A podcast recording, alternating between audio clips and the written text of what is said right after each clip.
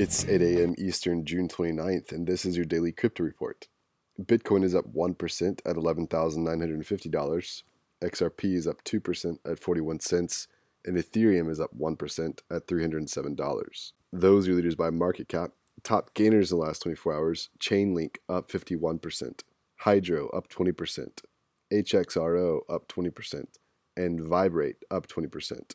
Today's headlines Binance may be looking to list Facebook's Libra. According to the chief strategy officer, several early discussions have taken place. Since Libra will be on a private blockchain initially, it won't need external liquidity, but Facebook may eventually look for a secondary market. Binance may also support Libra by acting as a permission node that validates transactions. Facebook has said that it will eventually have 100 nodes with the likes of Visa, Uber, eBay, and Lyft already committing to that role. As with all things Libra, this is something to keep an eye on. Well, Henry Kravis, a co-founder of KKR & Co., has invested in the crypto-oriented fund ParaFi Capital. The company was set up by a former KKR employee last year following his departure from the firm. ParaFi also received funding from Bain Capital and Dragonfly Capital. At KKR, Forman worked in the credit business and was the head of in house research on blockchain and cryptocurrency. While he considered, quote, pursuing blockchain investing within KKR, unquote, but he ultimately decided to, quote, build the KKR of crypto, unquote. ParaFi has 25 million under management with plans of 100 million by 2020.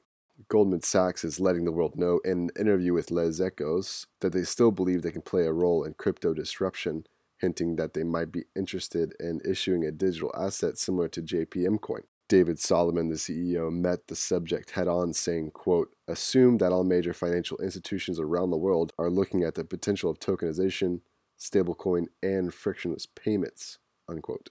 However, Solomon did decline a line of questions around Facebook's Libra.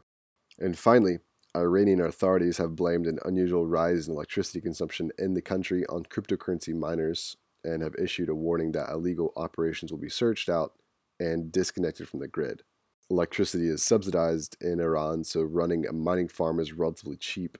A spokesperson for the energy ministry said that crypto mining operations were destabilizing the power grid and that mining for one Bitcoin equaled the power used by 24 residential units for an entire year.